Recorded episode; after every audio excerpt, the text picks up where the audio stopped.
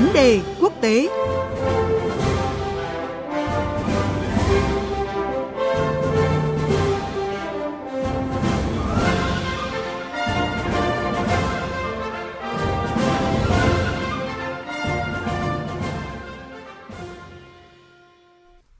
Thưa quý vị và các bạn, Bộ trưởng Quốc phòng Mỹ Mark Esper vừa chính thức thông báo Mỹ sẽ cắt giảm 11.900 binh sĩ nước này tại Đức, cao hơn 2.500 binh sĩ so với dự kiến, ban đầu.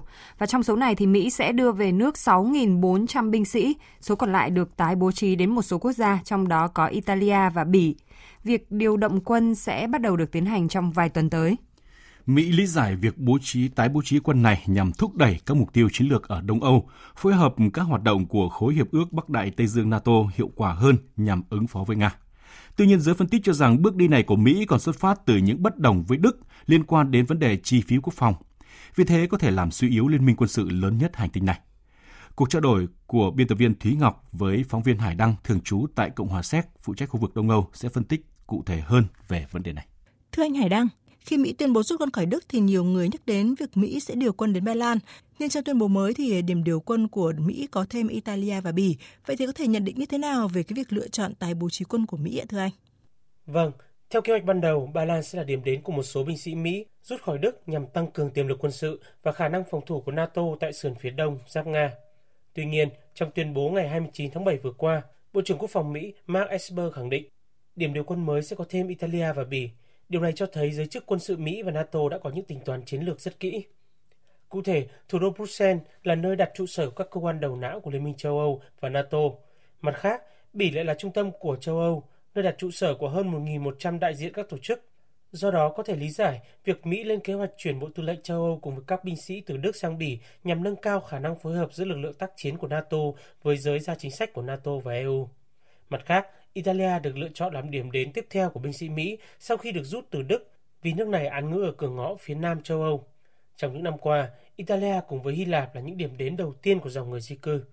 Lực lượng này có thể sẽ được sử dụng giúp chính quyền Italia ngăn chặn dòng người di cư bất hợp pháp vào châu lục. Theo giới phân tích, ngoài các nước trên, Mỹ có thể cân nhắc điều binh sĩ đến một số các nước thành viên NATO khác với mục tiêu là bao vây, kiểm chế Nga từ phía đông. Một số nước ở khu vực Baltic như Litva, Latvia có thể sẽ là điểm đến tiếp theo của binh sĩ Mỹ và NATO. Thưa anh, khi mà rút quân khỏi Đức thì Mỹ có lý giải rằng đây là cái việc làm nhằm thúc đẩy các mục tiêu chiến lược ở Đông Âu, trong đó có bảo vệ các nước Đông Âu trước Nga. Vậy thì các nước nhìn nhận như thế nào về mục tiêu này của Mỹ ạ? Vâng, kế hoạch rút quân của Mỹ đã khiến cho giới chức Đức, đặc biệt là thủ hiến của các bang có căn cứ quân sự của Mỹ bày tỏ quan ngại về kế hoạch này. Họ kêu gọi các nghị sĩ Mỹ ngăn chặn quyết định rút quân của Tổng thống Donald Trump và chỉ trích quyết định đó có động cơ chính trị chứ không mang tính chiến lược.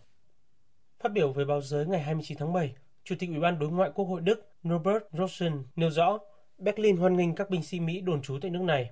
Ông nhấn mạnh thông báo của Bộ trưởng Quốc phòng Mỹ Mark Esper về việc rút gần 12.000 binh sĩ khỏi Đức là rất đáng tiếc và là tính toán sai lầm. Nghị sĩ Rosen nêu rõ, thay vì tăng cường cho NATO, việc giảm quân số ở Đức sẽ làm suy yếu khối liên minh cũng như khả năng chiến đấu của quân đội Mỹ. Còn giới chức Ba Lan lại tỏ ra không bất ngờ vì kế hoạch rút binh sĩ của Mỹ khỏi Đức và chuyển một phần sang Ba Lan. Hồi tháng 6 năm 2020, trong chuyến thăm Mỹ của Tổng thống Ba Lan Andrzej Duda, Tổng thống Mỹ Donald Trump và người đồng cấp Ba Lan đã ký thỏa thuận về sự hiện diện của quân đội Mỹ tại lãnh thổ Ba Lan nhằm tăng cường khả năng tác chiến và khả năng phòng thủ của NATO trước mối đe dọa được NATO cho là từ phía Nga. Bộ trưởng Quốc phòng Ba Lan Blazek nói, mọi thứ đã theo kế hoạch, sẽ có thêm lính Mỹ ở Ba Lan và bộ chỉ huy lực lượng trên bộ quan trọng nhất của NATO tại châu Âu sẽ được xây dựng tại Ba Lan. Các chuyên gia thì nhận định việc Mỹ dọa rút quân để ép Đức tăng chi tiêu quốc phòng lên mức hơn 2% GDP như cam kết chung của các nước NATO. Nếu như Đức tăng chi tiêu quân sự, lợi ích dễ thấy nhất không chỉ là Mỹ được giảm gánh nặng về tài chính, mà còn là khả năng Berlin sẽ phải mua hàng tỷ đô la Mỹ vũ khí từ Mỹ. Cái việc rút quân với số lượng nhiều hơn dự kiến được cho là có liên quan đến bất đồng giữa hai đồng minh Mỹ và Đức trong NATO. Vậy anh có thể phân tích rõ hơn về cái vấn đề này ạ? Vâng thưa chị, việc Bộ Quốc phòng Mỹ thông báo sẽ rút gần 12.000 quân ở Đức, trong đấy sẽ tái bố trí một phần sang Italia và Bỉ. Tuy nhiên, vấn đề mà dư luận quan tâm hiện nay là việc Mỹ rút quân vì lý do gì? Có đơn thuần chỉ nhằm mục tiêu củng cố sườn phía đông nam của NATO hay không, hay còn là những vấn đề khác? Quay trở lại thời điểm ngày 29 tháng 7, Tổng thống Mỹ giải thích về việc lý do rút quân vì Đức đã không thanh toán các khoản chi phí cho nước này, dẫn đến việc Mỹ cắt giảm 1 phần 3 trong tổng số gần 36.000 quân đồn trú tại Đức, cũng là căn cứ lâu đời nhất ở châu Âu được thiết lập sau chiến tranh lạnh. Sự hiện diện quân sự trực tiếp của Mỹ ở Đức là một phần của sự triển khai chiến lược giữa NATO trên cơ sở thỏa thuận chung trong NATO và song phương giữa Mỹ với chính phủ Đức. Việc đơn phương đưa ra quyết định này sẽ ảnh hưởng trực tiếp đến mối quan hệ lâu năm giữa Mỹ với Đức và NATO. Một số các thành viên của NATO cho rằng sự hiện diện của quân đội Mỹ ở châu Âu phục vụ cho lấy chiến lược của Mỹ, trong khi cách mà Tổng thống Mỹ lý giải động thái này là các nước thành viên NATO phải trả giá thích hợp để được Mỹ đảm bảo an ninh. Có lẽ đối với ông Trump, chính sách nước Mỹ trên hết đã và đang được hiện thực hóa như vậy. Nhìn lại những diễn biến vừa qua, có thể thấy những vấn đề giữa Đức và Mỹ tồn tại không chỉ dừng lại ở vấn đề chi phí quốc phòng. Ví dụ như phản đối của Mỹ với chính sách di cư của bà Merkel hay những bất đồng về chính sách trong Liên minh G7. Và mới đây là việc Thủ tướng Đức đã từ chối tham gia hội nghị thượng đỉnh G7 được tổ chức tại Washington. Bên cạnh đó, những căng thẳng tiếp tục gia tăng khi quyết tâm của Đức với dự án đường ống dòng chảy phương Bắc 2.